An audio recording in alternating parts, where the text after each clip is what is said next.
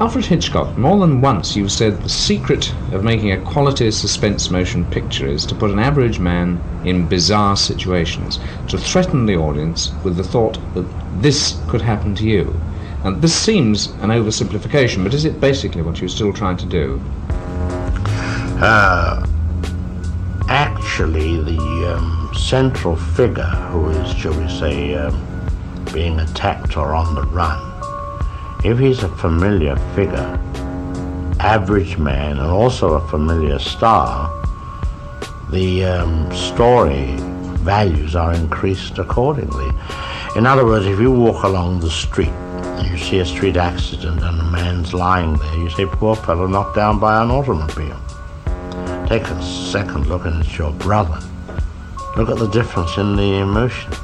Mm. And that's why not only the identification, but the quality of identification also matters and is a contributory thing.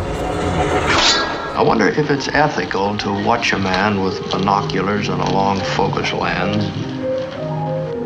Do you, do you suppose it's ethical even if you prove that he didn't commit a crime?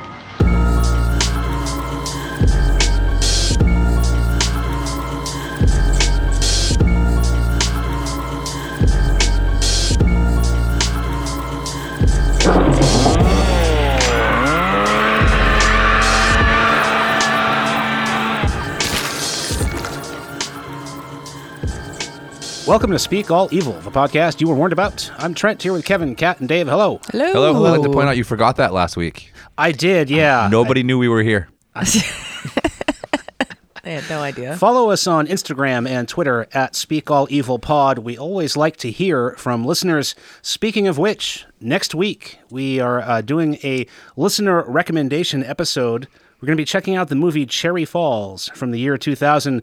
That's on Shudder or on Prime with AMC. No VOD on that one. And we're going to be checking out a movie called Alison's Birthday from 1981, an Australian movie. I think our uh, our first Australian movie. That is also on Shudder, or you can rent it on Prime for 99 cents and some other VOD options. This week, it's Dave's Thriller Week starting with the 1954 Alfred Hitchcock classic Rear Window. Uh, I would say uh, psychological thrillers. Um, Jimmy Stewart plays Jeff Jeffries, and his girl Friday, Lisa Fremont, played by Grace Kelly.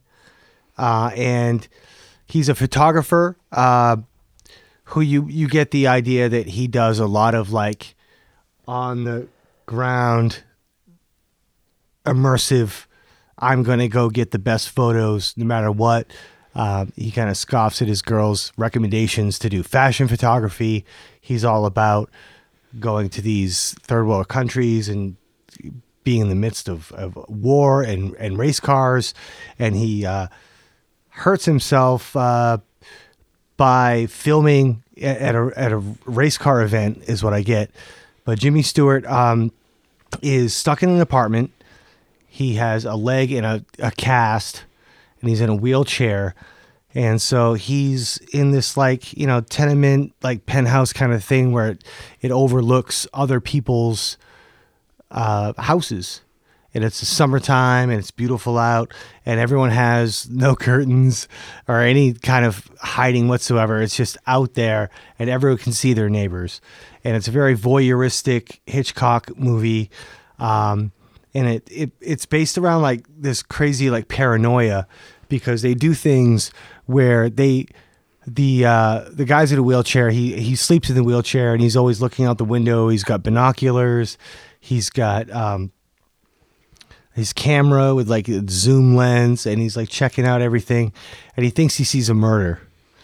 Um, so what happens is, as the viewer, a lot of times he'll fall asleep and we will still have that voyeuristic viewpoint and we will see some things that will like distract us from what's actually happening it like diverts your suspicion uh, so that you start believing that nothing's really happening and this is all just going on in his head because maybe he has cabin fever, he's stir crazy, he's been in this house for a while, uh, recovering from this injury.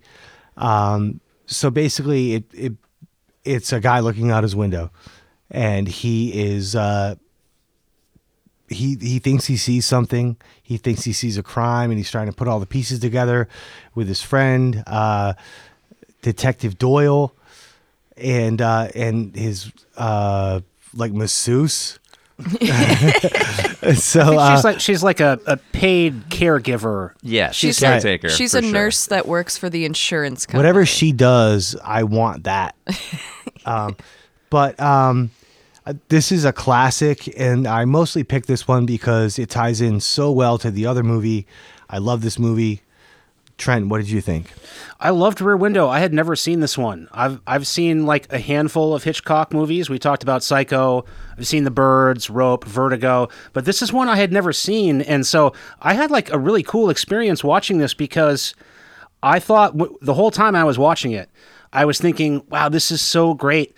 But you know, the the only bummer about seeing something like this for the first time, something that's so ingrained in, in film culture and that's so ingrained in, in pop culture, I was like, the only bummer is that like I, I know what this is and I know what it's going to be and I know how it's going to end. You know, I wish I didn't already know everything about this. I didn't know Jack about this movie. Right. Somehow Rear Window surprised me and we can I don't want to spoil it right away. Let's do a spoiler at the end of the show. Um I was like, wow, this movie is so good. Just to be surprised by something like Rear Window from 1954, I thought was really cool. This is the second oldest movie we've ever talked about.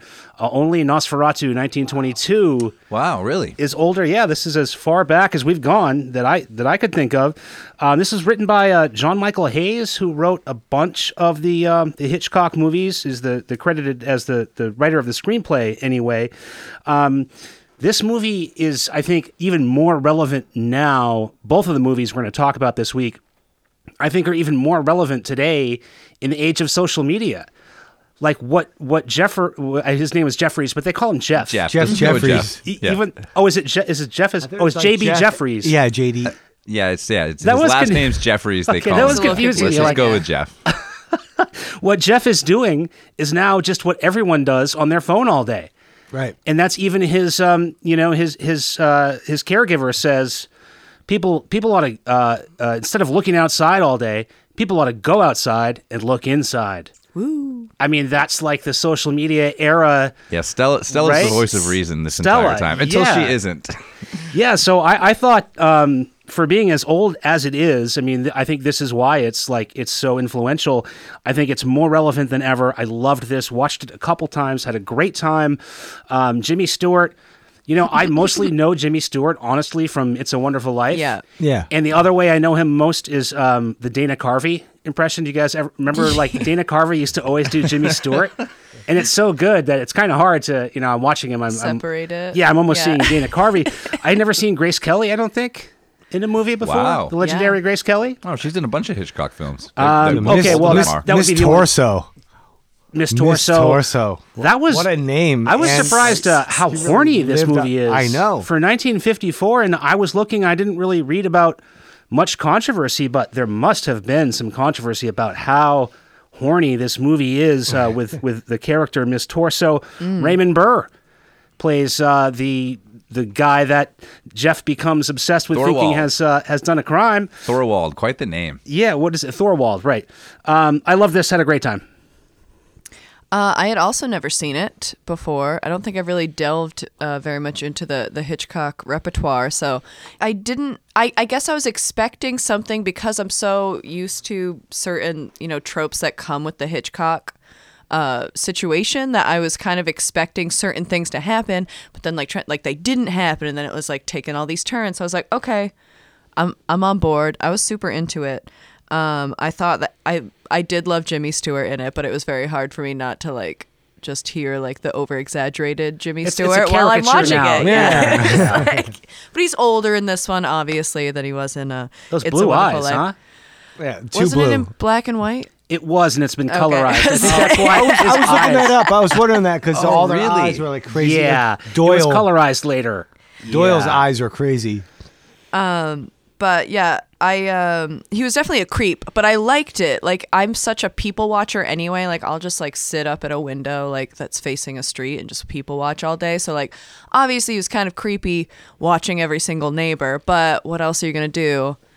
It's Is this- primal. Like this- pets do that shit. Yeah, he's like a little dog out there with a broken leg. Did he have a TV? We don't know. He might have. I can't remember. I don't but think he did. See, exactly. The P- New York City is his television. Right. Um, so it was just really good. I think my favorite part of of this movie was the sound design because I loved that basically that one neighbor kind of you know did the soundtrack to what was going on that that pianist who's just like practicing and practicing so it was cool to have like these very tense you know situations of like people going into apartments and trying to uncover evidence and la la la and then like having like this like little jazzy number going on in the background and I liked all the side like the side stories of the neighbors. Like there's kind of like not like a full story arc for everyone, but you know, like Miss Torso, like at the end she's like got a army boyfriend that like reunites with her and then like the lonely suicidal lady like Miss Lonely Heart. Miss Lonely Heart like shacks up with like the pianist. So I just thought it, it was just a really good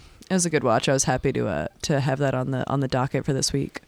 Is this the first time that one of us has picked something that none of the rest of the cast has seen? One a few times, I would say. I've I'd never seen this. Ooh. I'd I'd seen it one time seen it. before. And and hearing now that it was colorized after the fact, like I'm a little disappointed because when I rented this on Prime, I was These like, colors are amazing. This looks unbelievable for 1954. I don't know a lot about 1954 cinema. Obviously, Trent, you pointed out this is the oldest movie we've talked about. Second oldest. Our second oldest, yeah, uh, Nosferatu. I'm not sure how many movies in 1954 would have been almost two hours long, and also just about a guy staring out his window. This is like a one, like Dave just said. It's a one set. Like you literally only see Jimmy Stewart in his apartment and some scenes, and then all of it is POV, like out to the neighbors. And to Kat's point, the reason that this like did not feel like two hours long is it was so much fun, like literally being a voyeur. Like this mm-hmm. isn't Dave's thriller week. This is Dave's voyeur week. and you're just watching all these people and like watching their stories unfold. Uh, the pianist that you talk about, Kat, like and how they call it diegetic. That's something I learned this week. All of the Me audio too. was diegetic. It was legit. Like Oh. there weren't like Foley's. Hitchcock literally had Franz Waxman, who had done a ton of his scores. He did the opening credits and the end credits, and then all the rest of that is like when you hear songs coming in, it's literally being played from somebody else's apartment. And uh, so that's why I think it felt so natural because like those were real set. That's why it.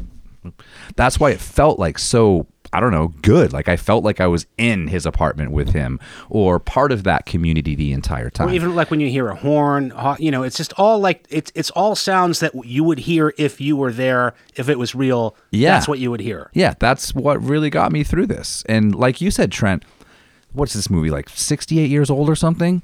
I was like, okay, whatever. I'm going to watch a Hitchcock film. It's going to be clever, it's going to be well shot, it'll be well directed, well acted. But I was not prepared to be as surprised as I was like when things really start. I mean, I flipped on what I thought the outcome was going to be multiple times in this movie. And, you know, I will I will dock it a little bit for the um for the a particular scene. I guess I'll save it for the spoiler section. That uh, fall. with, with that fall. Well, that's like that's like the helicopter scene too. There are a couple scenes that are right, like Oh yeah, yeah, yeah. Unnecessary. Pretty clearly, yes, yes. some special effects from 1954. yes. Um, but everything, like you know, the whole set, uh, all of it was just like really, really well done.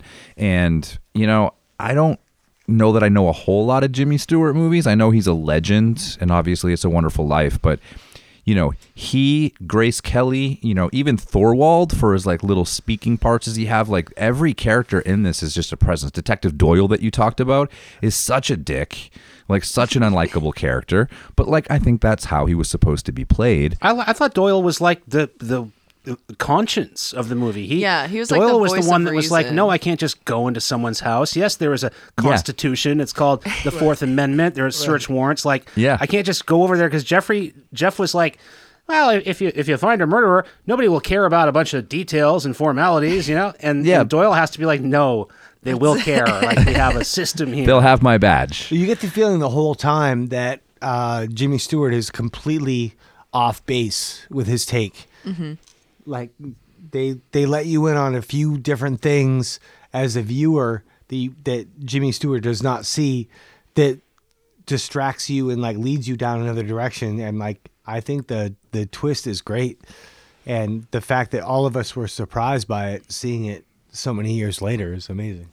Well, the the pianist too. We should point out, it's a big part of the movie. It's also where we get our classic Hitchcock cameo. Yes, he, Yeah. He's just like winding the clock. in the pianist apartment And across the, the, way. The Yeah. pianist is played by Ross Bagdasarian, who we would know better as David Seville, who created Alvin and the Chipmunks and wrote the song Witch Doctor. Wow, I missed that fun fact.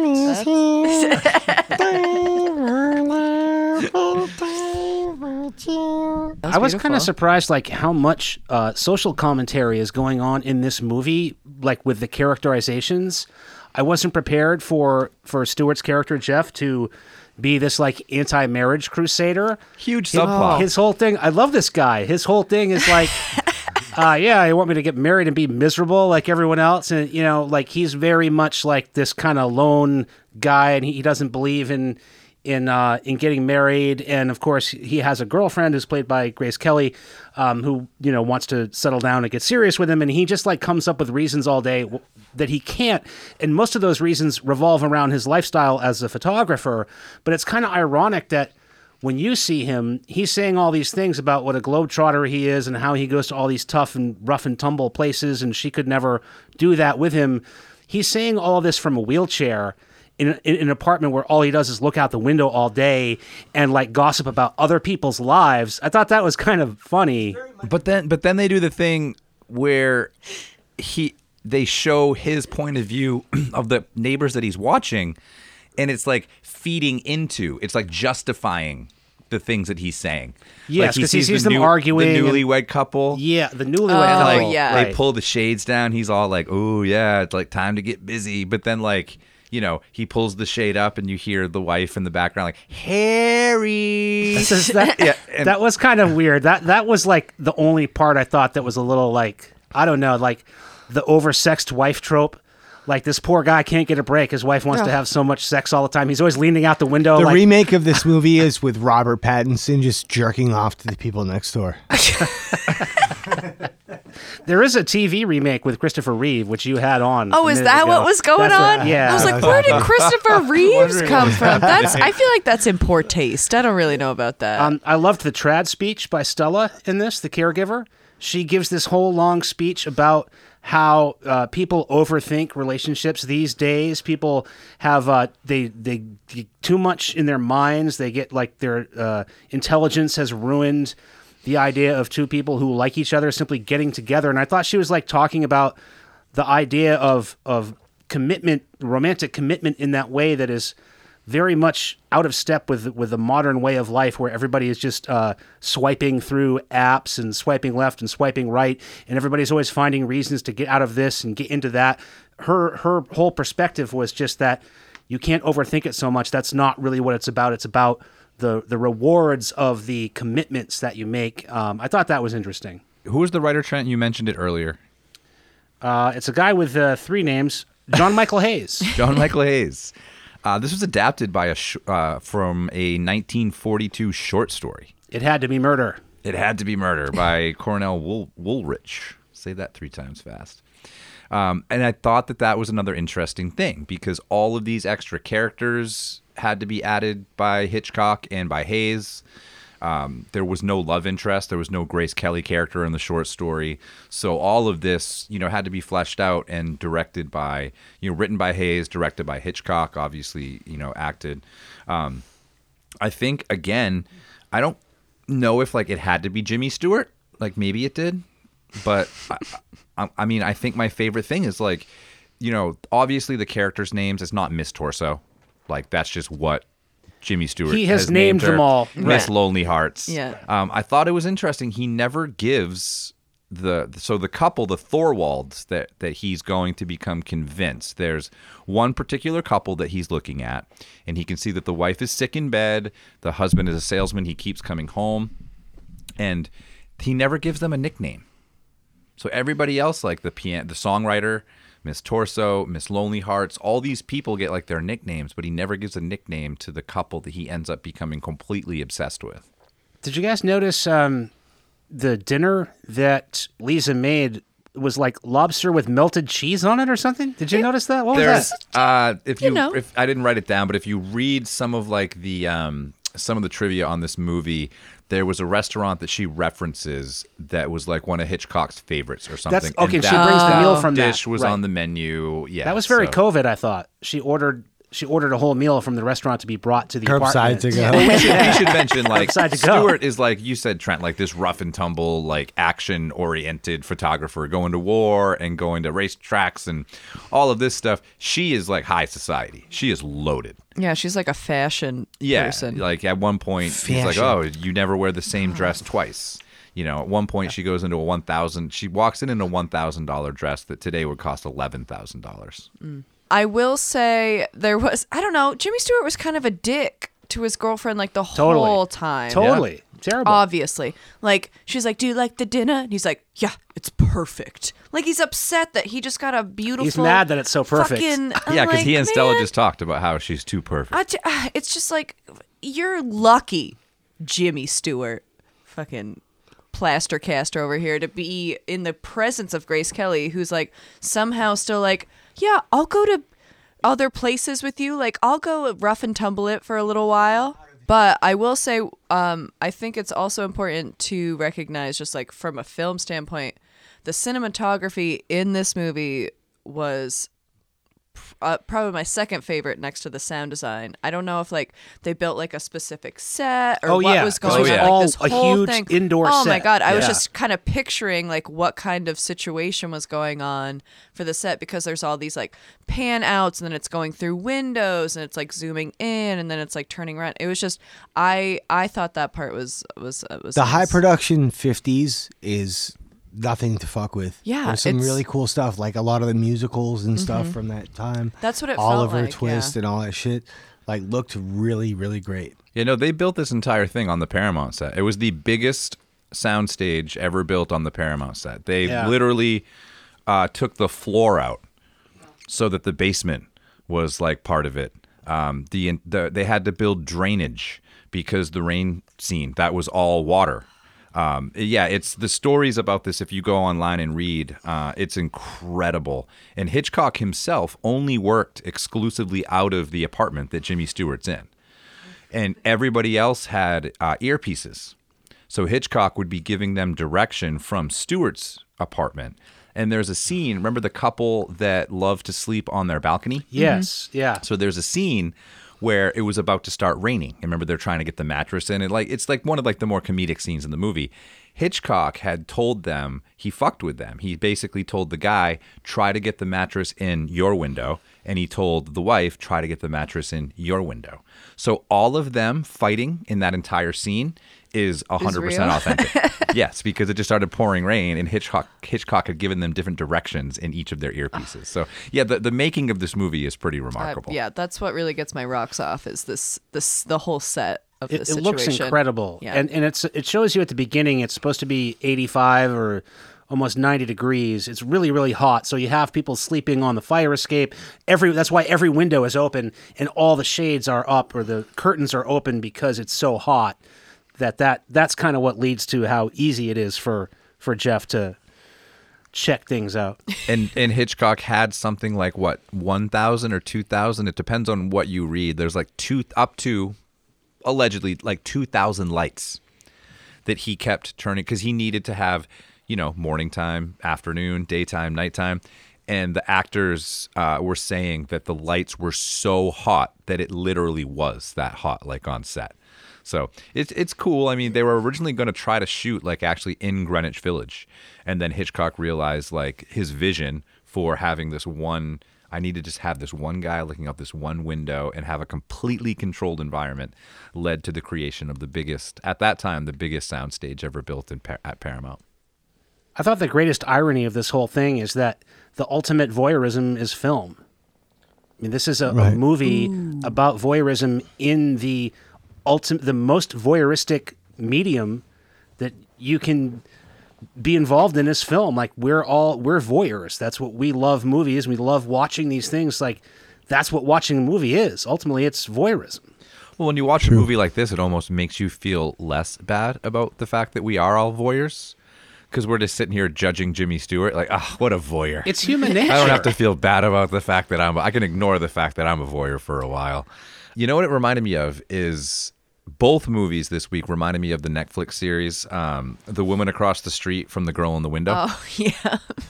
which is a total satire Yeah. on like voyeurs and people that are obsessed with true crime and think that like that like literally what Jimmy Stewart does in this is what that entire series is making fun of.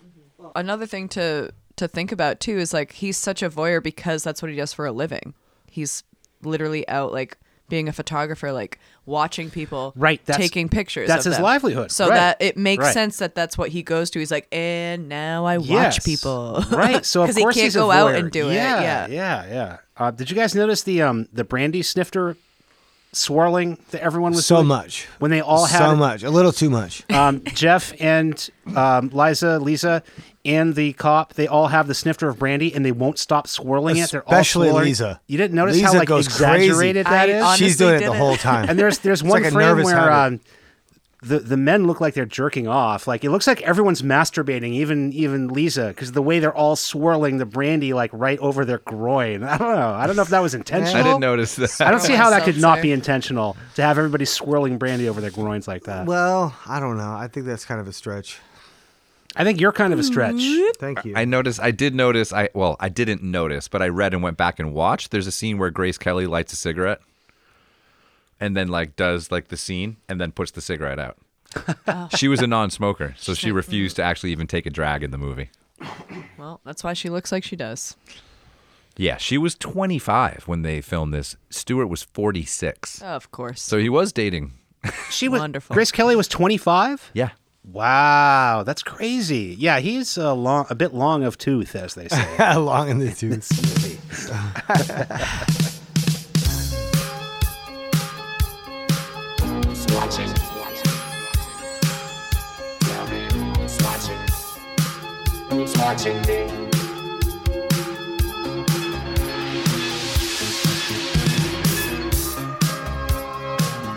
All right, the second film we're going to talk about this week in my psychological thriller week is HBO's 2022 directed by Steven Soderbergh film Kimi, starring Zoe Kravitz.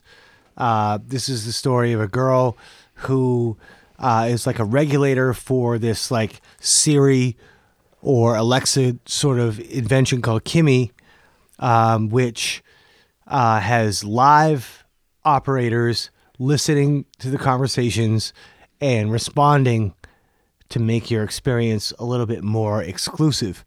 Um, but in this, Zoe Kravitz, who's agoraphobic, and I feel like uh, you know agoraphobia um, is a great way to utilize like a one location movie. It's very simple, um, and it is very suspenseful. Um, but it's basically her. She hears something over this Kimi thing as a translator or operator or whatever you want to call her for this company, and she's trying to get justice for the the lady she hears in the recording um, that something's happened to, um, and that kind of unfolds as the story goes on. Um, I thought this was a great thriller. It reminded me a lot of Rear Window because of the parallels with her being agoraphobic and him having like a cast on his leg and being stuck in his apartment. Um, but with her, there's more like she's looking out the window and interacting with her neighbors in uh, this very passive way um, that you're not quite sure of anyone's intentions or what anyone has to do. She doesn't really get to know any of the other people in the movie. So there's this constant like distrust feeling uh, that's associated with her agoraphobia. Um, but I love this movie. Uh, it's on HBO Max. Um, I thought this was a great thriller, and it reminded me so much of The Rear Window. And uh, I love the voyeuristic um, you know connotations to a movie, especially a thriller, because it leaves a lot to the imagination and uh, it's realism, which I really like. I know this week was not really like straight horror movies, um, but I appreciated the fact that uh, they, you know, kept you on the edge of your seat and there was a lot of suspense. I thought both movies this week were good because they really relied on character development and you buying in to main characters and then sub characters. Like it really relied on you not just liking Jimmy Stewart in Rear Window, liking Zoe Kravitz, who does a fucking unbelievable job in this movie as Angela. Um, I don't know if anyone out there has watched Big Little Lies, but Oh, I have, I have big Zo- fan. Zoe big Kravitz fan. forever. Um, but it also relied on you like believing in some of like the other characters. You know, like we're watching it now. Her neighbor that uh, comes to air quotes fix the cable. Um, no, this was this is a good one. Like I love Soderbergh. I was struggling this week. I kept calling Rear Window Secret Window, which is the Stephen King adaptation uh, with Johnny the Johnny Depp. Depp with Johnny Depp. Into And then I was so happy when I was researching to find out that David Koepp wrote this movie. And guess what else he wrote? Uh, everything. Secret Window and everything. yes, thank you. Uh, but yeah, a little justification there. Nah, it's not. I just couldn't fucking remember Rear Window from Secret Window. This is good. It's really good. It's a good thrill. It's not quite like one setting. You know, she is agoraphobic, but I like that we do get out of the apartment in this one, and we get a little bit of action, a little bit of enemy enemy of the state vibes, like the old Yeah, I Will Smith feeling that. flick. Yeah. Um, we get some, Some technology in there. Obviously, we're not going to have that in the 1950s for Rear Window. Um, but I like that, you know, it moves around a little bit. I like her character arc and like she has to get out of the house. Uh, there's a big corporation behind Kimi in this one that, you know, a lot of how this starts is this corporation is about to go public. They're about to drop their IPO. And she hears what she thinks. So just like Rear Window, did Jimmy Stewart witness a husband killing his wife? Did Angela hear somebody having something terrible done to her? Uh, this one's a little more intricate, and, and the company comes into play like a lot more. But I like that both movies were keeping us on our toes in terms of like what did what did she really see, what did she really hear. Um, the only problem I have to this, and I was just yelling this, I think, at Kat before we started recording, is I just I don't like the resolution. I didn't think it stuck the landing. There's a Mm. lot more that I wanted to know about, like who was held responsible, how did things go down, and I understand. I said this. Did she already. get a root canal? I said this all right, right. There's the two thing that never really got resolved, but more. I was like, the filmmakers do not owe me a goddamn thing. This is their movie, um, but I I do wish uh, it has a very satisfying ending, uh, and For it does sure. get a little horror, Dave. I'm gonna say I'm, I'm gonna let Trent talk about that because he was excited. It does get pretty horror like near the end, but it definitely doesn't like wrap. It wraps things up in a bow in one way Yeah. and then not in another. But I will say I did like how it wrapped it in a bow the way that it did because I feel I liked this movie. I thought it was fun. I love Zoe Kravitz, so I was super down anyway.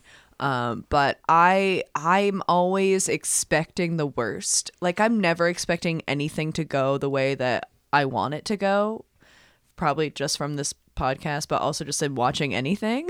um, I'm always like, well, this is gonna happen, and then it's gonna be fucked, and then this, this person's gonna like, you know, all of a sudden, uh, the chainsaw guy's gonna come and pull her out of the car, and then like cut her head off, you know, kind of a situation. Like something's always gonna happen. But I was excited to have a change of pace in this moment to like have it wrapped up for like a second. Whether or not everything was explained, I was like, well, that's nice. Yada, yada, yada. Um, but it was interesting for me uh, to see like a film. I guess I this is like a horror film, horror thriller, suspenseful situation. It was nice seeing a film that wasn't based around like a COVID situation, but mentioned it, but like made reference to it. Acknowledged it. Exactly, without that being like the whole, you know, it wasn't a contagion situation. It just was like, oh, hey, also, She put on a mask. yeah, hey, also remember, well, that was like one of the first things when you look out the window when you're showing her, when they showed her looking out the window, everyone on the street is wearing a mask. And I'm like, oh shit, COVID happened in this movie. Like COVID happened in this reality. So I feel like that added like a, a little bit of normalcy and like it made me kind of connect to the film uh, a little bit more like right off the bat, which I, I really liked. Also, we got Buzz from Home Alone, lest we forget. And his name is Kevin. Yeah. Like Kevin McAllister from Home Alone. Anyway, I just wanted to put that out there. Um, but yeah, I I liked it a lot. Overall, I think it was suspenseful and there was like a little actiony bit to it. Um, I also very much related to just her kind of being an agoraphobic, uh, you know, uh, germ-ridden person, and I I liked when she would like put the hand sanitizer on and then like do that weird hand thing. I was like, that's what I do. That's what I do when I put hand sanitizer on. So it was a very relatable one. I don't know if she was agoraphobic. She was what I what I would call uh, branch Covidian. She it wasn't that Whoa, she was hot take. afraid of being outside. She and she talks about it with her therapist. I think that COVID is a, a central part of the movie. I don't think it's just mentioned. She has has uh, internalized the pandemic to uh, an intensely personal existential threat, and she's afraid. She's afraid to even go to the um, the food truck outside. She gets her mask on. She has her Purell wipes and everything. She gets all ready to go out, and she can't even leave the house because she's so worried about COVID. Which she talks about with her with her therapist. Her therapist mentions, you know, we're trying to work on this thing where you can't you you think about one thing to the exclusion of all other things. And she said, you, you just like you do with COVID, where you're going beyond like, you're going beyond caution and you're, you're getting into a realm of like exclusionary obsession where it's the only thing you think about. So that, that was one, one thing. Um, the, something really cool happened to me though right before I watched this movie. I had already watched Rear Window a couple times. I was way into that, and I went to watch this, and I saw that um, HBO was crashing because everyone was watching the, I guess, the season finale of Euphoria. Oh, is that why I couldn't watch it the yeah, first time? I yeah. had okay, watch- I was had- like, well, yeah. I had to watch this on my one of my non Roku TVs. yeah. It wouldn't play. Yeah, No, yeah, I so tried I to watch like this an one old first. like on my Apple TV. Actually, it was working. It worked fine. Well, I don't know if that's why when you watched it, but I was trying to watch it during the Euphoria premiere, and so I was like, ah, you know, I'm just going to wait. Like, I- I'm not going to be fighting the stream through a whole however long that show is. Um, and in the meantime, I was just like tootling around on online, and I uh, randomly found this uh, televised debate uh, about state surveillance. It was uh, part of the Munk debate series. I don't know, something on C SPAN. It was like an hour and a half thing, like in an auditorium with a crowd.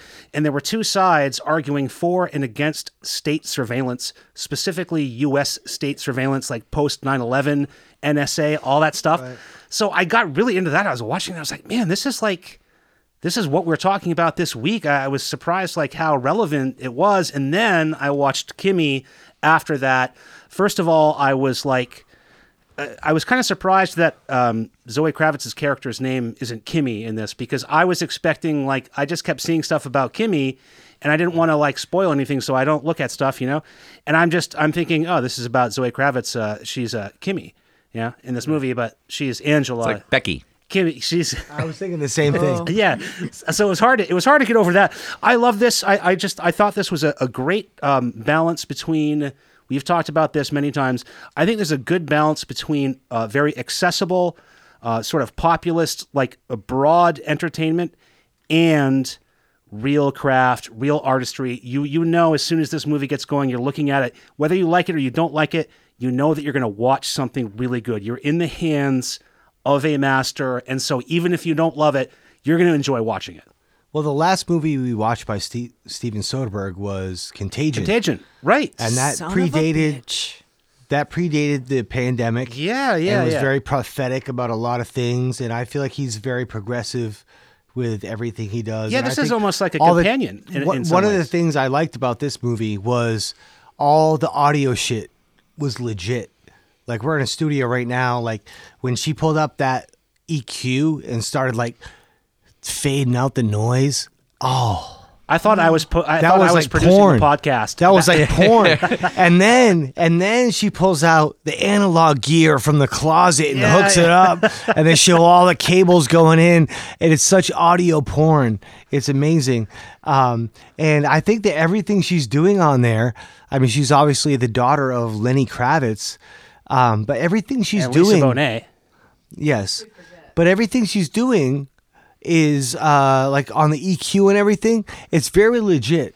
She's dumping frequencies that would be dumped in order to isolate what you're you're hearing. And a lot of times in horror movies, we get a lot of mumbo jumbo when it comes to like science People and pushing faders up audio and randomly. like whatever. yeah, so it was Fake nice guitar to see. playing. Yeah, it was nice to see. Uh, it was kind of authentic. Yeah, Trent. You, you- so you say that like the COVID thing or the agora, uh, agoraphobia thing isn't a big deal, but her therapist does say at one point you were doing a lot better before this. Right. Something to that effect. Right. Th- She So- has Well- multiple issues going on, but it, the, she's latched on to the, the COVID thing has exacerbated her her general um, neuroticism, I guess. Yeah. So I mean, other than uh, than Zoe Kravitz, like I thought it was interesting that you had Erika Christensen is the She was there for like two seconds. for two seconds. Like that's a pretty That's- well established actress. I mean, swim fan, Swim fan. Um, Rita Wilson, Rita Wilson. Tom Robin Hanks? Givens. yeah, I don't know it's, who it's- Robin is. Well, you know, it's it's a Soderbergh What? movie. So You don't know who like, Robin Givens up. is? Mike no, Tyson. Wow, head of the Tyson's class. ex-wife. No. Well, she's from the show Head of the Class and lots of other movies. She was married to Mike Tyson at one point. Oh, that's unfortunate for her. I will say that I, the re- so the whole reason that she's in this state that COVID exacerbates that she was a victim of sexual assault. They say that in the movie. That that is So- revealed later in the movie. Exactly. Yes. So like that's it's not just a COVID thing. no. I feel. Can we get for one her. week with no sexual assault? Yeah, Dave. Can we get one week? Is that one so much week? to ask? Yeah, who picked the movies this week? Listen. Kevin, I, I believe I think you were like trying. You were about to say something, and we hijacked you. Can you? Did we or did we not? Are you fine? I'm fine. I'm Okay. fine. You let got the con- hijacked. let the conversation. You got no, but you got hijacked. You were you were getting. I'm getting hijacked. This is this is Dave's hijack Kevin week. It's true. I'm very, I'm very overzealous. You were you were still and it's my preambling, and it week, just took off and I- on you. It's fine. I might typically play the role of hijacker. It's fine. So, what kind of lens did the camera guy use to film this, Kevin? Well, that's the crazy thing is Steven Soderbergh does his own cinematography under a pseudonym, Peter Andrews. Wow. Did not know that. So I was like, just looking it up, like, oh, man, who did like the filming on, like, who did the cine- the cinema on this movie? And I'm like, oh, who's Peter Andrews? And it's like, oh, Peter Andrews is just a pseudonym that Steven Soderbergh uses to do his own cinematography on his own films. Do you think that Steven Soderbergh that this is do you think that the pandemic COVID thing they're talking about was the thing that happened in Contagion? Do you think it's No. the same unit? No. Okay. Oh, interest. Oh, I could be. I don't, but yeah, it's a good debate maybe point. could. I do like how Soderbergh keeps it like he keeps it all in the family. Like you guys talked about a lot of the actors that were in this. I mean, people line up for Soderbergh movies. Uh, you know, he gets like Clooney for like you know ten cents on the dollar to do like one of his flicks, but Kimi's voice. So like Dave talked about, like Kimi is an Alexa Siri type thing. Kimi's voice is Betsy Brantley, who is Soderbergh's ex-wife and she has quite the extensive um, filmography. But one thing that stuck out to me is she was Jessica's performance model in Who Framed Roger Rabbit. Oh. Hmm. Well, well, well. Nothing to do with the movie. I That's Good nice, credentials. Those are good credentials, though. Um, super similar scene with Angela in this movie to Jeff in Rear Window, where Angela says, "I have a very strong feeling," because because people keep asking her like what proof she has, and it just comes back to, "I just have a feeling that something bad happened." It's like the same exact thing. And she says, like, I just told you. But, like they basically yeah. throw it back at her. I think that's Rita Wilson, right? Trent, is that the scene Yes, you're talking about? Rita Where she's like, but well, but what proof do you She have? And plays she's like the head- the- I just the told you, I have a very strong corporate feeling. head. She yeah. That shit out. There's no question. I don't understand why everyone. Well, I understand why everyone's so up in arms because Well- it's all about. The well, the, but then there's conspiracy. a, there's another section of tape that she hears where she's visualizing it in her mind and it looks like she's seeing it, but she's only hearing it. Yeah. So what you're seeing is just like her visualization of what's happening. There isn't really any proof of a killing or anything like that. Was it? There's the phone calls from R. Just R, the letter Yes. R. Right, the extortion calls. Right. Um, I wondered at times if 911 doesn't exist in this universe, if uh, you couldn't call, like, let's say somebody uh, grabs you off the street, throws you in the back of a van to kidnap you, and then you escape the van. Maybe at that point, call 911. I think it's an option when your phone is in your hand. No, you- that's 911. What are you going That's to call 911 on Jeff Bezos if he I- comes in? yeah, and I'm gonna fucking- call 911. I he's just got got, uh, people on the kidnapped inside. and He's put got in a people on van. the inside, You're This right. guy was Yeah, not Jeff you're Bezos. right. This I guy would was s- an upstart. He was I a would weenie. live.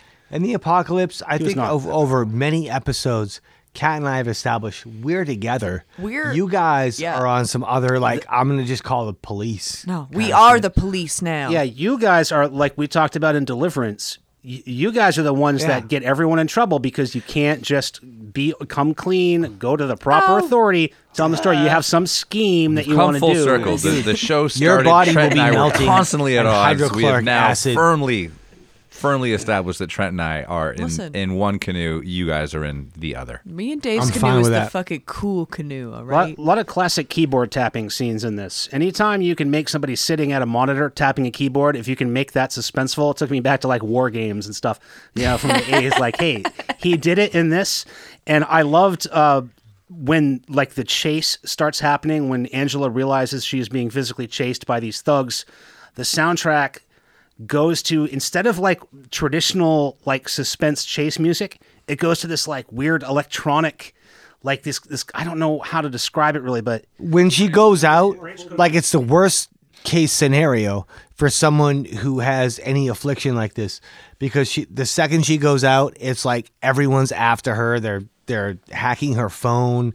They're finding out where she's is, where she's going, and uh, I I thought that part was like pretty crazy how like they were just like this super cyber network of like what people know about you.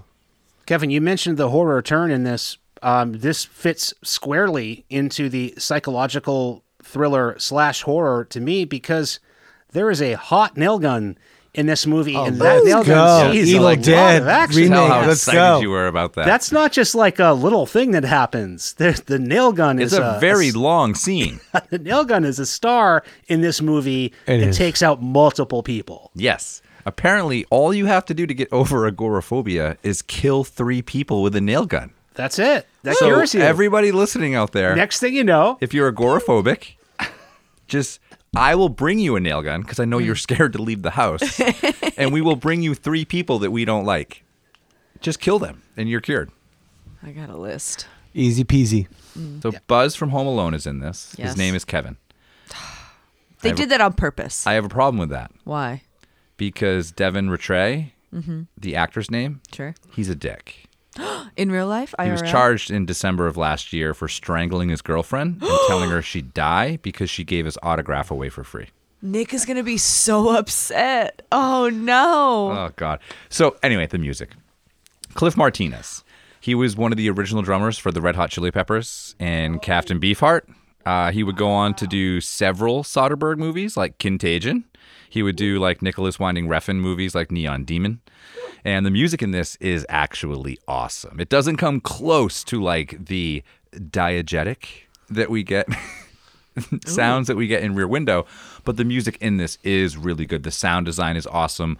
Like right now is Dave's audio porn scene that we're watching where she's busting out the analog gear and a lot like this movie does sound beautiful. But yeah, I thought it was crazy that uh, one of the OG Red Hot Chili Peppers drummers would go on to do like Soderbergh scores. Uh, the main musical thing that I was impressed with with this movie is how well it uses pop hits. It's very judicious. Um, it only uses them in the, like it uses "Sabotage" by the Beastie Boys. Ooh, Best. that I was love great. that. It uses Kimi, that play um, Sabotage. Elastica song at the very end. Those are the only two times. Is one of my pet peeves and one of the most annoying crutches I think in in like mainstream like pop films is when um, you just make a scene exciting by putting a song in it that every person loves, like some smash hit song. If you just put that in there, the the worst example I can think of would be the first Suicide Squad movie. I don't know if you guys saw that, but they introduce every member of the Suicide Squad, of which there's like ten or something. Every single introduction scene is to like Back in Black by ACDC or like some incredible song. So the first 40 minutes of the movie, it's just like all these amazing songs that everybody loves coming at you. That's such a lame, that's such a bullshit. That's I, I hate when people do that. This movie does it right. It picks a couple spots and it gives you that hit song. I thought it was good. this is my second favorite uh, Siri esque movie. My first favorite would be Us. I think Yes. they use Siri Th- very well. Yeah, in yeah, that. yeah. This is this is like the second time I think we've seen the uh, the Siri type role as a character in a film. I think it could be much more prominent. I think Stephen King needs to write something about a Siri that takes over or a Tesla car that takes over. Yeah, that's something you never see. Like, uh, and and I, I think the same thing sometimes about cell phones, about texting, Instagram, social media. Like, these movies, they don't always incorporate that stuff that is so omnipresent in everyday life. Like, I, I loved how also every scene where the the workers uh, of the company, every time they say Kimi, they have to turn off their Kimi. They always like, Oh, well, Kimi, yeah. turn off Kimi, like, because it comes on every time they talk about it. Like, you don't really see that a whole lot, but that's like half of life now is like dealing with all these technologies. It is a good point because we often talk about how in a lot of a lot of the horror genre, they have to establish how to eliminate modern technologies. exactly right. And yeah, it would be nice to see somebody like embrace it and make like a truly scary movie. Like hmm. using all of the modern technologies. Because yeah, there's so many examples that we could oh geez, can't get cell cell reception out Yeah. here. Sa- Oh, yes. like, like or like Cabin in the Woods, I guess would be like a, an interesting study there, where like they're using massive technologies yet cutting off like our protagonists from their like technologies. There are so many apps now that could compromise you in many different ways. I think that horror movies should capitalize on that fact. it does the uh, Zoom culture thing too. It shows the the head of the company on a Zoom call, on an interview, on like a show, and he's dressed in a suit. And he he has this background like a bookcase behind him. You always Yeah, see the yep. bookcase, but then when it cuts away, he's just in his basement, and he's got the little like thing set up, but everything else is just like not step ladders pants. and like Yeah, he's he's wearing pajama PJ bottoms. on. Yeah, so hey, I, I, hey, I guilty. very in step, very in step with the technological times for sure. The Amygdala Corporation. Is that what? Yeah, what was it called? The Amygdala Corporation. Amygdala. That's kind of Cronenbergian. Yeah. So what the amygdala is is a roughly almond-shaped mass of gray matter inside uh, the brain, uh, each cerebral hemisphere involved with the experience of emotions, and it deals with processing threatening stimuli and activating response. Another thing I really liked about the um, the realism of the of the technology. Well, I, I don't know. I don't have a comment. cool, cool. But uh, se- several times. What do you want me to say? I don't know, fucking almond shaped thing. Okay. It was just funny to me. I'm sorry I laughed. Jesus Christ. He's flipping me the bird. You know, I this is didn't, what you don't see at home. that. I'm just flipping me the laughing all over in here. I don't know. I don't know. That's great. Um, but Look, I am dealing with processing threatening stimuli right now. Okay, it's coming from you. several times during the movie, um, it's talked about how Angela has this fake Instagram account. And she posts hmm. on her Instagram all day. She posts pictures of restaurants and acts like she was there. And she writes captions like, Yum, so delicious. Yeah. And the guy that she's seeing is like, You haven't left the house. You've never been there. Why do you? And then it's alluded to also with one of the IT guys alludes to it. And he, call, he starts calling her the fake hotness because she, she just lives, she's just at home in her apartment. But if you go on her Instagram account, it looks like she's like living this whole life. I mean, that's that's the name of the game, right? That's Yep. me. Kimi, play sabotage.